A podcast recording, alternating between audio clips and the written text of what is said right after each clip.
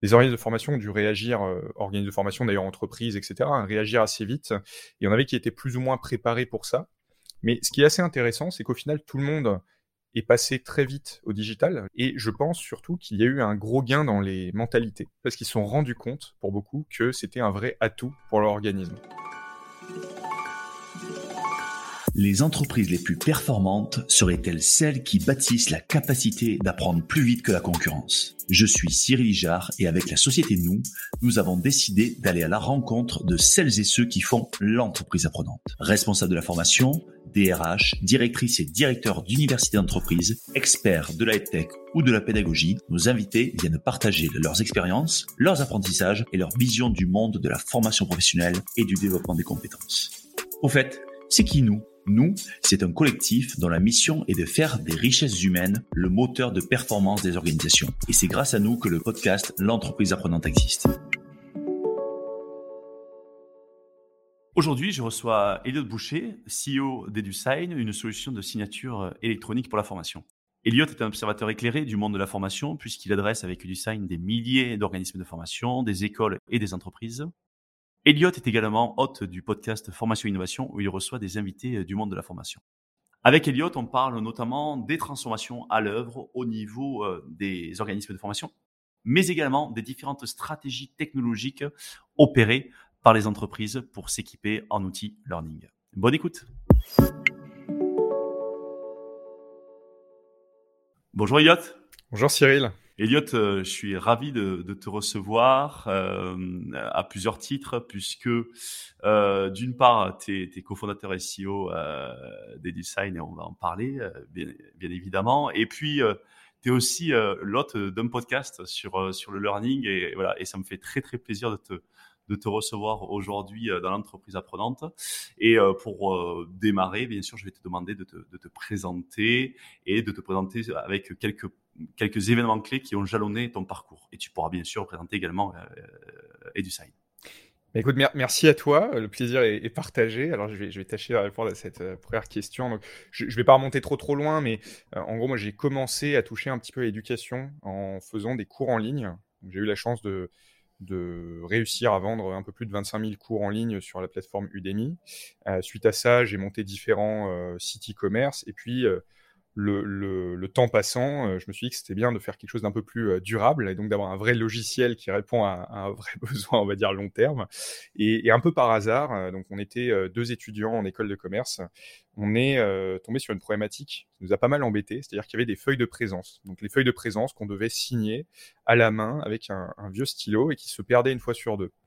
En creusant un petit peu le sujet, on a réalisé que finalement, le problème était bien plus vaste que ce qu'on pensait. C'est-à-dire qu'à la base, le problème est juste dans la classe. On imagine que la feuille, on perd 2 minutes, mais c'est pas très grave. En réalité, c'est 2 minutes de perdu. Mais pour l'administrateur d'une école de commerce, ça va être des centaines de feuilles de présence. Et chaque feuille de présence peut prendre 5 ou 10 minutes à traiter, et ça vaut beaucoup d'argent, parce que c'est le financement derrière de la formation. Donc, en ayant connaissance de tout ça, on a décidé, en mars 2020, de lancer un logiciel, donc Edusign, qui permet aux organismes de formation, entreprises, écoles de commerce, universités, etc., de dématérialiser, donc de passer au digital pour leur feuille de présence, et surtout maintenant d'automatiser, de centraliser, en fait, tous les documents de la formation, donc c'est-à-dire faire signer ces feuilles de présence, mais aussi les questionnaires et la signature de documents type certificat de réalisation, règlement intérieur, etc. Donc aujourd'hui, on est content de servir un peu plus de 600 000 étudiants et apprenants en France aujourd'hui principalement. C'est super intéressant ce que tu dis parce qu'en fait, chez nous, tu sais, on a un métier, notre premier métier, c'est l'externalisation de la gestion administrative de la formation. Et bien sûr, c'est un point de douleur énorme parce que nous, on gère pour le compte de clients des centaines de milliers d'actions de formation par an. Et effectivement, le fait que ce ne soit pas digitalisé, on est d'accord que ça fait perdre un temps impressionnant. Et quand tu le multiplies par le nombre de petites actions à la fin de l'année, ça fait perdre beaucoup de temps. Donc, vous répondez effectivement à un point de douleur qui est assez prégnant, en tout cas dans le métier. Donc ça, c'est assez intéressant. Chez Edusign, vous avez vous adressez, on va dire, entreprises et organismes de formation. Je sais que, notamment, voilà, depuis que vous avez démarré, vous adressez un certain nombre d'organismes. Tu as eu la, l'occasion de pouvoir parler, de pouvoir échanger et de pouvoir travailler avec beaucoup d'organismes de formation. Je voudrais qu'on rentre un petit peu dans l'actualité un petit peu des organismes de formation. On voit qu'il y a de nombreuses transformations à l'œuvre. Alors bien sûr, la pandémie a créé de nombreuses transformations. Il y a le contexte réglementaire parce qu'il y a Qualiopi qui a aussi mis un certain nombre de transformations. Quelle est un peu ta lecture finalement, toi, de l'évolution des organismes de formation et comment tu vois les tendances à l'œuvre sur le marché ? La question est vaste, mais tu as bien pointé les deux points qui pour moi sont essentiels. C'est-à-dire qu'il y a eu la pandémie, donc ça c'est la première cause et qui a été un peu fracassante, qui était un peu inattendue et qui forcément a eu beaucoup de conséquences. Et la deuxième donc, qui est Qualiopi, donc le côté réglementaire et sur lequel les organismes de formation ont eu le temps de se préparer, mais pour certains quand même ont dû faire pas mal de changements, donc dépendant évidemment de l'organisme et de la situation. Donc pour le premier point, ce que moi j'ai remarqué, c'est qu'au début, les organismes de formation ont dû réagir, organismes de formation d'ailleurs, entreprises, etc., réagir assez vite. Il y en avait qui étaient plus ou moins préparés pour ça. Mais ce qui est assez intéressant, c'est qu'au final, tout le monde est passé très vite au digital. J'ai vu peu d'organismes qui n'ont pas réussi à passer au digital. Et je pense surtout qu'il y a eu un gros gain dans les mentalités. C'est-à-dire qu'il y a eu un bond en avant. Et un gros gain dans les mentalités parce qu'ils se sont rendus compte, pour beaucoup, que c'était un vrai atout pour leur organisme. Et donc, ce que j'ai remarqué, c'est qu'il y a un grand nombre d'organismes qui, à la base, n'étaient vraiment pas pour le distanciel, qui n'étaient pas pour les cours en ligne, qui n'étaient pas pour même ne serait-ce que des petits modules, et qui aujourd'hui dématérialisent énormément de leurs cours, font en sorte de passer au distanciel parce que, évidemment, ça leur permet de toucher un public beaucoup plus large. Déjà, ça, c'est la première chose, parce que forcément, faire un cours en présentiel, on ne peut pas le faire si on est à 1000 km de quelqu'un. Et le deuxième point, c'est aussi là, en termes de ressources. Et ça, je l'ai vu notamment dans les écoles, les établissements du supérieur. Ils ont réalisé que l'économie était juste énorme parce qu'ils n'avaient plus à payer des locaux, ils n'avaient plus à payer les profs aussi chers, les frais de déplacement, ils n'avaient plus à payer énormément de frais. Et donc, ils se sont rendus compte que c'était génial. Donc aujourd'hui, ce qu'on voit, c'est qu'il y a énormément d'organismes de formation, d'entreprises, d'écoles de commerce, etc., qui continuent à passer sur le digital, même après, je dirais, la crise. Alors, on est toujours un petit peu dedans, mais aujourd'hui, il y a le retour au présentiel quand même. Ils continuent à passer un grand nombre de leurs formations en digital. Et ça, aujourd'hui, c'est quelque chose qui, je pense, va être vraiment la différence entre un organisme qui aura su s'adapter et un organisme qui pour moi, va un petit peu mourir, en tout cas, qui va avoir des difficultés à toucher et à grossir, parce qu'il va toucher un public plus large, parce qu'il ne va pas arriver à se digitaliser. Donc ça, c'est la première grosse tendance de manière générale, se digitaliser, c'est important. La deuxième, c'est... Elliot, je vais te demander de garder la deuxième juste derrière l'oreille. Pourquoi ? Parce que j'ai vraiment envie de creuser la première. Je t'explique pourquoi. Je me dis, effectivement, la pandémie a créé en fait ce mouvement vers le digital learning. Par contre, on sait qu'au niveau du digital learning, il faut aussi recréer des expériences d'apprentissage. On sait qu'il y a aussi... parfois une zoom fatigue quand on est sur du distanciel synchrone, des choses comme ça. Donc, toi qui es quand même un observateur éclairé avec le podcast Formation Innovation, tu reçois aussi un certain nombre de gens qui font aussi le learning, la pédagogie et autres.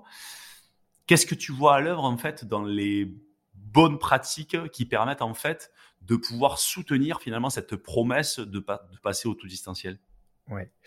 Alors, on a vu chez Edusign des milliers d'organismes de formation et c'est sûr qu'il y a de grandes disparités dans la réalisation de tout ça. Donc, on va avoir des personnes qui, finalement, vont juste prendre le PowerPoint en présentiel et le passer à distance, ce qui peut suffire dans un premier temps, mais qui clairement ne suffit pas. Et c'est là qu'on va avoir la Zoom fatigue. D'ailleurs, on le voit aussi au niveau des formateurs qui, en fait, ne sont pas formés à faire les cours à distance. Et là où, dans une salle de classe, ils vont communiquer énormément par le non-verbal et interagir avec les apprenants, qui peuvent rebondir sur le fait que la personne a l'air de comprendre ou pas l'air de comprendre, ce qui est impossible à distance, très difficile. Donc ça, c'est le premier point. Et donc, comment les bons organismes de formation arrivent à donner une bonne expérience ? On peut prendre l'exemple de Mata.io ou de Jedha, donc qui sont des organismes de formation qui vont intentionnellement passer beaucoup plus de choses à distance. On pense par exemple à O'Clock aussi, et qui vont transformer l'expérience. Donc, comment ils transforment l'expérience ? Déjà, ils utilisent des outils qui sont adaptés à cette situation. Donc, c'est-à-dire qu'ils ne vont pas nécessairement utiliser que Zoom, mais ils vont aussi utiliser des outils comme Global, comme Sleepers, donc O'Clock, l'école l'organisme de formation a carrément développé son propre logiciel de visio pour répondre à certaines contraintes, comme par exemple l'échange un peu plus rapide et interactif, il y a le chat et des questions qui sont posées un petit peu différemment que dans des Zooms. Donc ça, c'est les outils, c'est le premier truc. Et le deuxième truc, c'est pas oublier que c'est pas parce qu'on est à distance qu'il faut pas une connexion humaine. Et donc comment ils arrivent à répliquer cette connexion humaine, c'est soit en ayant des communautés, ça on le voit beaucoup, donc par exemple Le Wagon est très fort là-dessus, que ce soit pendant la formation ou après la formation, ils arrivent à faire en sorte que les gens échangent entre eux. Et ça c'est extrêmement important, et je vois systématiquement les organismes de formation qui performent arrivent à créer des communautés. Donc ça c'est un double effet. Le premier c'est que pendant la formation, bah, du coup c'est top parce qu'il y a beaucoup plus d'échanges, mais aussi après la formation, les apprenants sont beaucoup plus contents, continuent à parler entre eux et du coup deviennent des ambassadeurs. Donc ça devient une vraie force pour l'organisme de formation. Donc ça crée cet effet boule de neige, c'est-à-dire que vous avez un ambassadeur qui va en recommander trois, qui va en recommander trois autres, etc. etc. Donc ça c'est vraiment l'élément phare, je dirais, pour moi dans le futur des organismes de formation, c'est ceux qui ont créé une communauté, que ce soit dans les entreprises d'ailleurs aussi, hein, arriver à créer ces communautés, arriver à créer ce collaborative learning, ça va être le futur. Ok, ouais, trop bien. Alors, je vais te redonner la parole pour effectivement arriver sur le deuxième. Et effectivement, je réagis sur la partie communauté. On le voit de plus en plus, les systèmes de cohorte, hein, le cohort-based learning qui est finalement assez émergent. Je pense qu'on est encore au début et on voit toute la puissance en fait de ce système-là. Moi, j'ai eu la chance de pouvoir être apprenant sur des cohortes. Et c'est juste dingue en fait. Tous les apprentissages que l'on a à côté, en fait, avec les autres apprenants, en partageant, en échangeant, et surtout en créant une communauté qui va au-delà du parcours de la formation et qui nous permet finalement de pouvoir continuer à apprendre ensemble et à partager ensuite nos savoirs aux dernières générations. Aux générations d'ailleurs, pour donner un exemple que je trouve assez fascinant aussi, il y a un organisme de formation à Station F qui s'appelle Faster Class, qui va utiliser cette logique de cohort-based learning afin de, en fait, créer le contenu aussi un petit peu à l'aide des étudiants. Parce qu'en fait, ils s'adressent, là en l'occurrence, à des RH, et donc les RH vont échanger entre eux, parce que ça va être des RH de 10, 15, 20 entreprises différentes. Donc en fait, ce qui va créer énormément d'interactions, énormément de contenu, ce qui va réduire la charge de travail finalement aussi de l'organisme de formation. Donc ça, c'est assez fort. Et ça peut aussi être une force, c'est pas forcément une contrainte de créer une communauté, c'est vraiment une force. Ouais, clairement. Et alors, je souscris et je les connais puisque j'ai eu l'occasion d'échanger avec eux. Et effectivement, c'est très bien ce qu'ils font, c'est assez intelligent. Et c'est vrai que on voit les systèmes communautaires. On peut parler aussi de Live Mentor qui, finalement, via sa communauté, crée beaucoup de connaissances. Et c'est vrai que la puissance de la communauté est juste infinie et permet finalement de multiplier le partage de la connaissance. Et c'est une force qui est encore sous-exploitée, en tout cas dans les organisations. Alors, j'en reviens, puisqu'on a...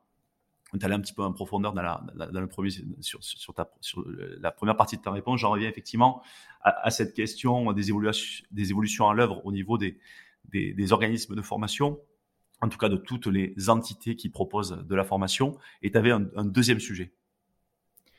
Alors, il y avait le deuxième sujet, effectivement, qui est le sujet réglementaire. Et là, tous les organismes de formation ont été pris un petit peu de coups de stress pour ceux qui ne l'ont pas fait suffisamment tôt, parce qu'évidemment, il y a eu énormément de contraintes qui ont été mises en place avec Qualiopi, donc qui demandent d'avoir un certain nombre de documents, dont des feuilles de présence notamment, et de protocoles en place pour améliorer la qualité. Je ne suis pas persuadé que ce soit forcément une bonne chose. D'ailleurs, si tu veux mon avis, Qualiopi, de manière générale, je pense que c'est une bonne chose de faire en sorte que les formations s'améliorent. Malheureusement, ça bride un tout petit peu, je pense, la créativité dans certains cas.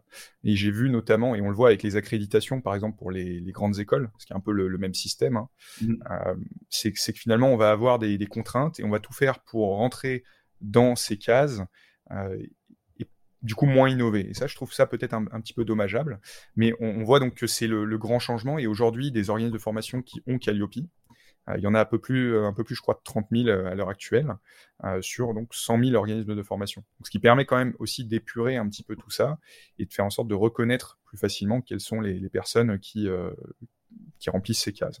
Après, est-ce que c'est bien ou pas? Mais ça, c'est sûr que ça a demandé beaucoup de travail et l'utilisation de logiciels comme des LMS, comme des ERP, etc., qui sont développés.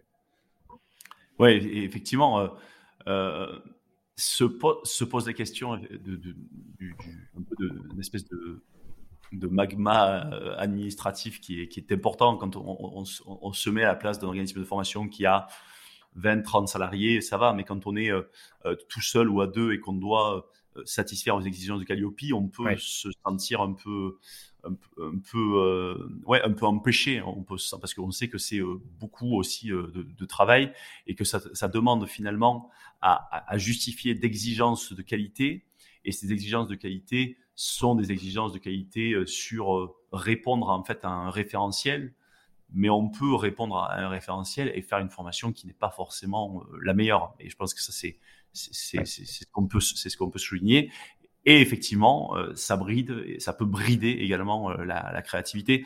Il y a un autre dispositif, mais d'ailleurs Qualiopi le prend en compte, c'est la formation en situation de travail, qui est une formidable modalité. Et il me semble que tu as reçu quelqu'un de chez C-campus sur ton podcast, et eux, ils sont ce sont des gens qui sont très très en avance sur ce sujet. Mais parfois, l'administratif contraint presque finalement la pédagogie, parce qu'en fait on demande trop de choses. C'est au niveau de la pédagogie, et c'est aussi, comme tu l'as dit, pour les petits organismes, une charge assez lourde. En réalité, ça n'est pas forcément une charge énorme en termes d'administratif.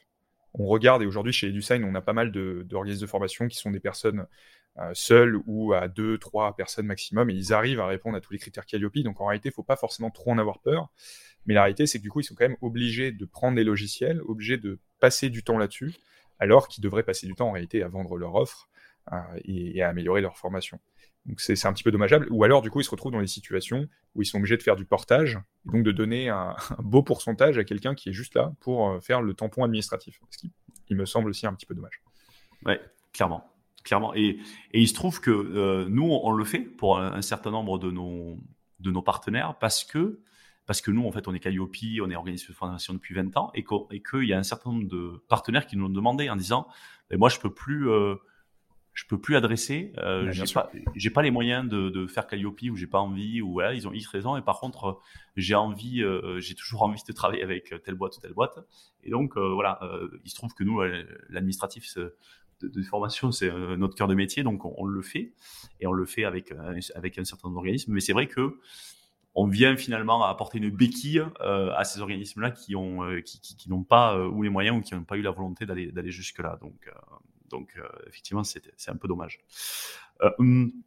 Je voudrais maintenant qu'on en vienne au sujet un peu de la techno, parce que Edusign, effectivement, vous apportez une brique technologique dans la chaîne de valeur, on va dire, de la formation. Mais là encore une fois, toi, tu observes un petit peu les mouvements à l'œuvre et au niveau des organismes, mais aussi au niveau des entreprises, que ce soit des entreprises, d'universités, d'écoles supérieures. Et j'aimerais avoir un petit peu ton regard sur l'évolution en fait des stacks, des outils technologiques utilisés par ces entreprises. Qu'est-ce que tu vois comme comportement ? Qu'est-ce que tu vois comme stratégie ? Et qu'est-ce que tu en déduis ? Quelles sont pour toi les stratégies qui sont limitantes, et quelles sont pour toi les stratégies gagnantes ? Parce que on se rend compte, nous, avec nos clients et avec notre marché, qu'au niveau notamment des services formation, souvent, ce qu'on appelle le SIRH, parce que le service formation fait partie de RH, et un SIRH global, même si ensuite, nous, on agit sur la partie learning, est plus le facteur limitant que le facteur gagnant, tu vois. On est toujours, on met en place des stratégies, mais on regarde toujours le SIRH en disant « Ah ouais, le SIRH ne peut pas le faire, donc ça va être dur ». Et bon, c'est forcément pas la bonne manière, et en même temps, on doit composer avec. Donc, c'est quoi un petit peu toi, ton regard, ton ressenti par rapport à ce que tu vois sur le marché ? Alors, la question est très vaste, mais mais c'est si on rebondit du coup sur les SIRH, je pense qu'il est bon de rappeler qu'un SIRH n'est donc pas un système basé pour la formation. et c'est vraiment une gestion de ressources humaines à la base. Et donc, ce qui fait qu'effectivement, les entreprises qui essaient de garder juste le SIRH sont déjà un petit peu en difficulté, je trouve, et qu'il ferait bien de s'équiper de logiciels. Après, moi, avant de partir sur les logiciels, mais je répondrai vraiment à la question, je pense qu'il ne faut pas oublier que c'est un petit peu d'ailleurs comme dans toute boîte, de manière générale, ce n'est pas la technologie qui est le plus important, c'est vraiment la méthode et ce qu'on veut apporter. Et par exemple, le fait de proposer de la classe inversée va avoir un impact beaucoup plus fort que le choix du logiciel. Déjà, ça, c'est le point numéro 1. Avant de se jeter sur les logiciels, il faut d'abord réfléchir à qu'est-ce qu'on veut apporter, à qui on veut l'apporter, comment on veut l'apporter, et après, trouver le bon logiciel. Donc, une fois qu'on a tout ça, moi, ce que je vois au niveau des tendances des logiciels, c'est qu'on passe d'un monde où avant, on se disait, OK, on a beaucoup de formations en présentiel, on a beaucoup de PowerPoint, de ressources, etc. On va essayer de créer des logiciels qui vont tout regrouper et qui vont mettre à disposition. Donc, on se retrouve avec des gros LMS qui vont, ou d'ailleurs les sites qui proposent des MOOC, avec des dizaines de milliers parfois, voire des centaines de milliers de formations différentes. Donc, ça, c'est la base et c'est ce qu'on retrouve dans pas mal de grands groupes. Donc, ce qui permet quand même d'avoir une bonne base de formation, c'est mieux que rien, très clairement. Mais pour moi, ça, c'est pas le futur. Ce qu'on voit aujourd'hui, c'est qu'on tend vers quelque chose qui est plus collaboratif. Donc là, typiquement, au niveau des stacks, on va avoir des outils comme Slack, très facilement, qui ne sont pas faits pour la formation à la base, mais qui vont permettre d'avoir plus d'interactions. Discord aussi, qui peut être utilisé. Et après, quand on va un peu plus dans le spécifique, c'est prendre des outils de mobile learning. Donc, si j'en donne quelques-uns, c'est Biddy's, Teach on Mars, 360 learning, qui vont permettre de faire en sorte qu'on soit un peu plus en Atadawak. Donc, c'est anytime, anywhere, any device. Et donc, c'est se dire que les employés avant se formaient pendant une demi-journée, pendant 4 heures, et ou d'ailleurs même pendant plus longtemps que ça, et ressortaient un petit peu tristes parce qu'ils avaient bouffé de l'information, ils auraient préféré faire un petit peu de travail à côté quand même, parce qu'ils ont mieux à faire, à des modalités où on est sur des formats un peu plus courts en général. On est même sur des formats parfois très très courts et en dehors du cadre du travail. On voit des gens qui arrivent à se former sur le mobile lorsqu'ils vont au travail, qu'ils sont dans le métro par exemple, se former 5-10 minutes, ça permet de continuer à s'améliorer. Ou se former sur le terrain par exemple. On voit aujourd'hui l'utilisation du téléphone pour se former. Lorsqu'on est vendeur en magasin, il y a un moment de creux, je vais me former. Ça pour moi, c'est des choses qui améliorent pas mal le processus au global de la formation et vraiment d'arriver à avoir une entreprise apprenante, comme tu le dis, et de faire en sorte que tout le monde s'imprègne de la formation et puisse y toucher et n'est pas forcément à passer une semaine en séminaire pour avoir une formation. Et après, c'est aujourd'hui un peu plus d'échanges, donc communauté, c'est OK Slack, etc. Mais c'est aussi organiser des événements, c'est faire des retours d'expérience. Donc ça, c'est des choses qui arrivent. Et pour ça, il y a des outils qui vont être utiles. Tout simplement des systèmes qui vont permettre d'organiser des événements, donc ça peut être un Zoom si c'est en ligne, ou ça peut être directement en présentiel. Et après, on va avoir la transformation des LMS qui est intéressante aujourd'hui. Donc on a Learning Management System, donc on est vraiment dans la logique de manager le learning et donc finalement de regrouper, comme je le disais, tous ces contenus à Learning Experience System, donc LXP, pas système, mais donc learning expérience. Et donc vraiment, là, on va passer sur l'expérience et faire en sorte qu'on soit beaucoup plus dans j'apprends parce que j'ai envie d'apprendre et je m'engage dans la formation et ça a du sens pour moi et j'ai envie d'aller au bout, plutôt que de suivre un MOOC et d'avoir 5% de taux de complétion parce que c'est pas intéressant, parce que j'ai été forcé à le faire, parce que voilà. Donc ça, c'est faire en sorte que les gens s'engagent dans la formation en leur donnant les clés pour choisir le bon truc au bon moment, de la bonne manière, comme ils l'entendent. Et ça arrive avec ce genre d'outils. Est-ce que ça répond un petit peu à ta question ? Ouais, carrément. Et j'allais enchaîner, t'en poser une autre. En fait, moi, je vois, et je vais plutôt avant de te poser la question, je vais plutôt te donner un petit peu les différents, on va dire les différentes philosophies que je vois à l'œuvre dans les entreprises. Oui. Pour revenir au début de ta réponse, et merci pour cette réponse complète. En fait, il y a un certain nombre d'entreprises qui se sont dit, bon, on va prendre un SIRH global et ça va gérer tout, de la paye à la formation, en passant par les talents, en passant par le recrutement, en passant par l'administration du personnel. Et globalement, ce sont des outils qui font, ils font tout de manière assez moyenne, voire... de toute façon, c'est toujours l'argument. C'est-à-dire que même, d'ailleurs, pour Edusign, on est un outil qui fait une chose ou deux très bien, et on a des concurrents qui font beaucoup de choses, mais beaucoup moins bien. Donc après, c'est choisir son camp, et pour le coup, je ne suis pas sûr qu'il y ait forcément une bonne ou mauvaise réponse, mais plutôt un choix d'entreprise. Mais, pardon. C'est exactement ça. Et donc, il y a un certain nombre d'entreprises, et voilà, ils vont prendre un contrat global avec un gros éditeur qui va leur apporter toutes les briques, mais il faut savoir que ces briques, elles ne sont pas expertes, elles ne sont pas métiers. Et alors, certaines qui ont expérimenté ça se disent « Tiens, on va rajouter des briques métiers en dessous parce que finalement, on a notre corps RH, ce qu'ils appellent notre corps RH. Et puis derrière, pour le recrutement, il nous faut un ATS, très bien. Mais pour le learning, il va nous falloir effectivement du mobile learning, il va nous falloir du collaboratif, il va nous falloir un LXP, il va nous falloir un TMS, je ne sais pas quoi. » Et donc, ils commencent en fait à verticaliser finalement des outils par rapport aux besoins. Et puis, ça, c'est plutôt ce que je vois moi, dans les grands groupes. Et puis, il y a des ETI, donc des sociétés entre 500, 1000, 2000, 3000, qui, elles, ont aussi une contrainte budgétaire peut-être un petit peu plus forte au niveau des services RH. Et donc, elles vont assembler beaucoup plus vite. Elles vont prendre rapidement un logiciel, un LMS, et puis elles vont prendre un autre outil, elles vont les assembler, elles vont mettre des API en place, et pareil un petit peu. Ce qui fait que sur le papier, on a l'impression qu'il y a 7-8 outils, on se dit, oh là, il y a beaucoup trop de choses, mais finalement, ça a l'air de plutôt bien fonctionner, et surtout, ça répond exactement aux besoins en fait des parties prenantes. Donc, je te rejoins, et en fait, ça fait le parallèle, ça c'est un phénomène qu'on voit beaucoup en e-commerce en fait notamment, c'est le headless, donc cette idée de prendre la brique centrale de base, qui est par exemple le SIRH qui stocke les informations de mes collaborateurs, et ensuite je vais aller pluguer, chercher les petites ressources dont j'ai besoin, et puis si un jour ça me plaît plus, hop je décroche et puis je vais ailleurs. Et ça c'est effectivement les microservices qui se développent et qui pour moi fonctionnent pas mal. Et ouais, je pense clairement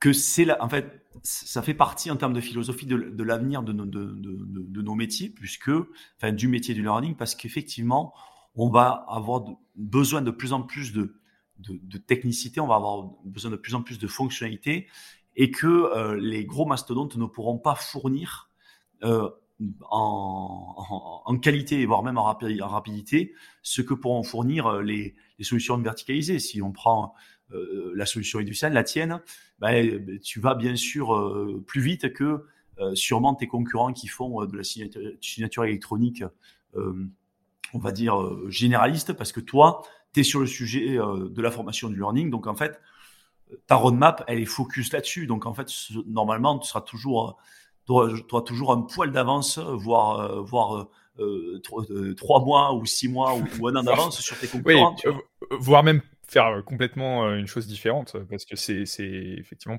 pas dans leur scope en fait.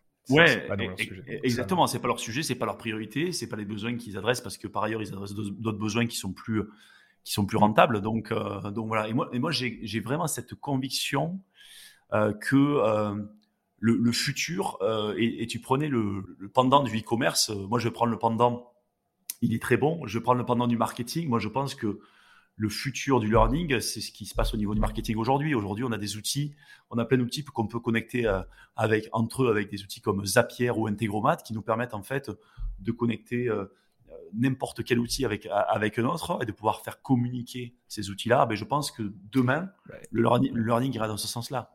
Et d'ailleurs, nous, c'est rigolo que tu énonces ça, parce que avec Edusign, donc on a par exemple des personnes qui utilisent Zapier avec Edusign et qui vont le connecter par exemple à leur HubSpot, à leur Pipedrive, à leur Calendly, à leur Google Sheet.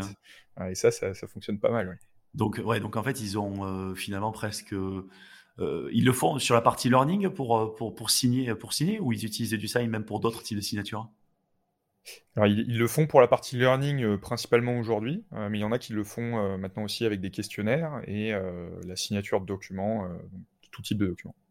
Elliot, j'ai une dernière question à te poser. Enfin, une avant-dernière, et j'aurai une dernière question à te poser après. Une avant-dernière question à te poser. Tu es l'hôte d'un podcast Formation Innovation, et j'invite les auditeurs à vraiment aller s'abonner et écouter. Et j'ai une double question. La première, c'est qu'est-ce que cela t'apporte en fait de pouvoir animer ce podcast, même si je pense avoir déjà un bout de réponse puisque je le fais également. Et si tu devais, et je sais que tu vas détester celle-là, si tu devais conseiller trois épisodes aux auditeurs, ce serait lesquels? Ok.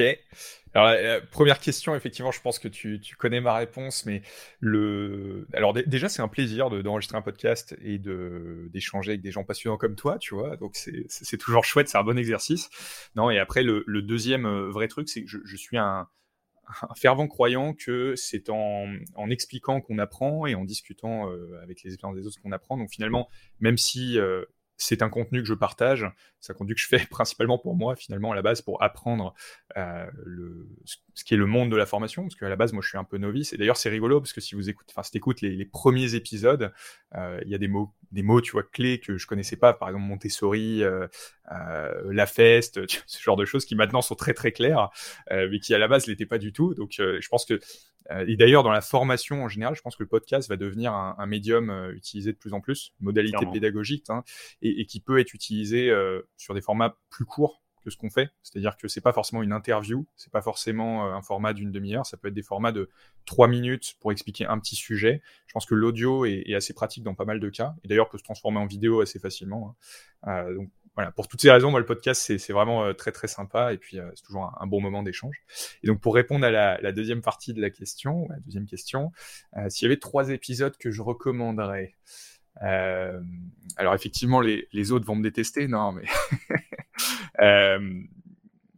alors, attends, je vais aller voir rapidement, parce que j'en ai en tête, mais je voudrais pas dire de bêtises. Je pense que c'est un petit peu bête à dire, mais je pense que le premier épisode avec Rocket School est intéressant. Ils ont une façon de faire qui est quand même assez particulière, qui se rapproche d'autres organismes de formation, mais qui a un financement différent, qui a une méthode différente, qui a une approche différente, qui se positionne un peu plus comme une start-up d'ailleurs. Enfin, je pense que pas mal d'organismes peuvent être attirés par ça. Après, je dirais... C'est une bonne question. Je pense que si vous vous intéressez au futur du digital et avoir un avis d'un autre expert, mais là vraiment pour le coup, qui a vécu longtemps dans la formation, c'est Yannick Raffenel, c'est l'épisode 12. Et donc là, c'est 25 ans à créer le futur du digital learning. Donc je pense que voilà, le titre permet de comprendre qu'il a pas mal d'expérience. Et ça, j'avoue que c'était assez captivant d'échanger avec lui, on échange de temps en temps encore. Qui est très impliqué au niveau du Learning Show à Rennes et au niveau de la tech française, hein, il me semble, Yannick Raffenel, c'est ça ? Tout à fait, ouais, qui est, alors je pense encore vice-président de Tech France. Alors, ouais, ça bouge un petit peu parfois, mais en tout cas, effectivement, à un moment, il était à ce niveau-là, et qui est quelqu'un de très bons conseils sur tout ce qui est EdTech, et voilà, qui a beaucoup d'expérience. Et après, il y a plein d'épisodes très intéressants, mais je dirais un épisode un peu varié sur un ton un peu différent. C'est l'épisode avec Mehdi Cornier de To Empower, et en fait qui parle du côté des médias.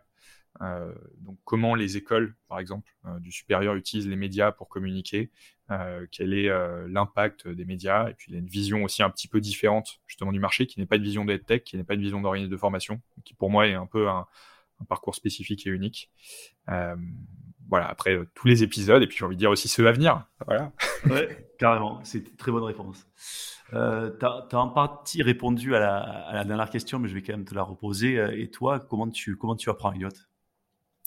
Comment j'apprends ? Alors, moi, j'ai une méthode d'apprentissage sur laquelle les gens ne vont pas pouvoir trop s'inspirer, je pense, mais lorsqu'il y a un sujet sur lequel je ne suis pas à l'aise, je vais globalement soit échanger directement avec des gens, soit ouvrir, aller sur Google, taper le mot-clé, ouvrir les 30 premiers onglets, et puis poursuivre la lecture jusqu'à comprendre le truc, lire 3 livres, et puis échanger avec des personnes jusqu'à avoir compris 80% du sujet en un temps court.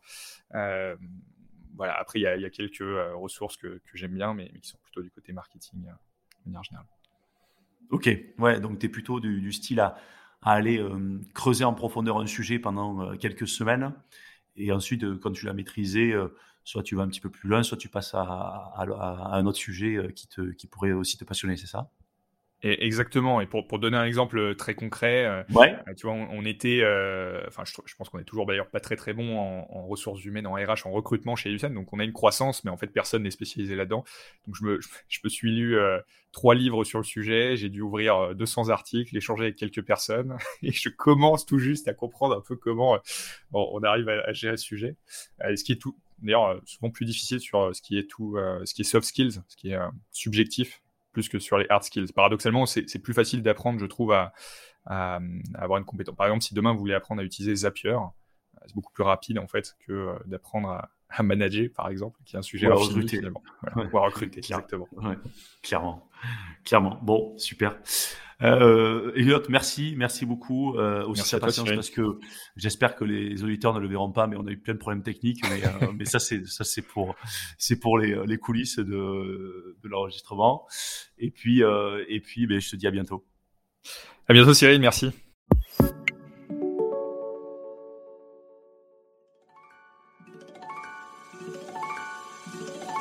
Attendez, ne partez pas si vite. Vous avez aimé cet épisode ? Dites-nous-le en laissant un commentaire, en le partageant auprès de vos collègues ou sur les réseaux sociaux et en laissant 5 étoiles sur Apple Podcast. Cela nous aide vraiment à faire connaître le podcast et nous motive à produire de nouveaux épisodes. L'entreprise apprenante vous a été présentée par Nous. Nous est une entreprise dont la mission est de faire des richesses humaines le moteur de performance des organisations. Retrouvez-nous sur nous.co, NOOUS.co. À très bientôt sur l'entreprise apprenante.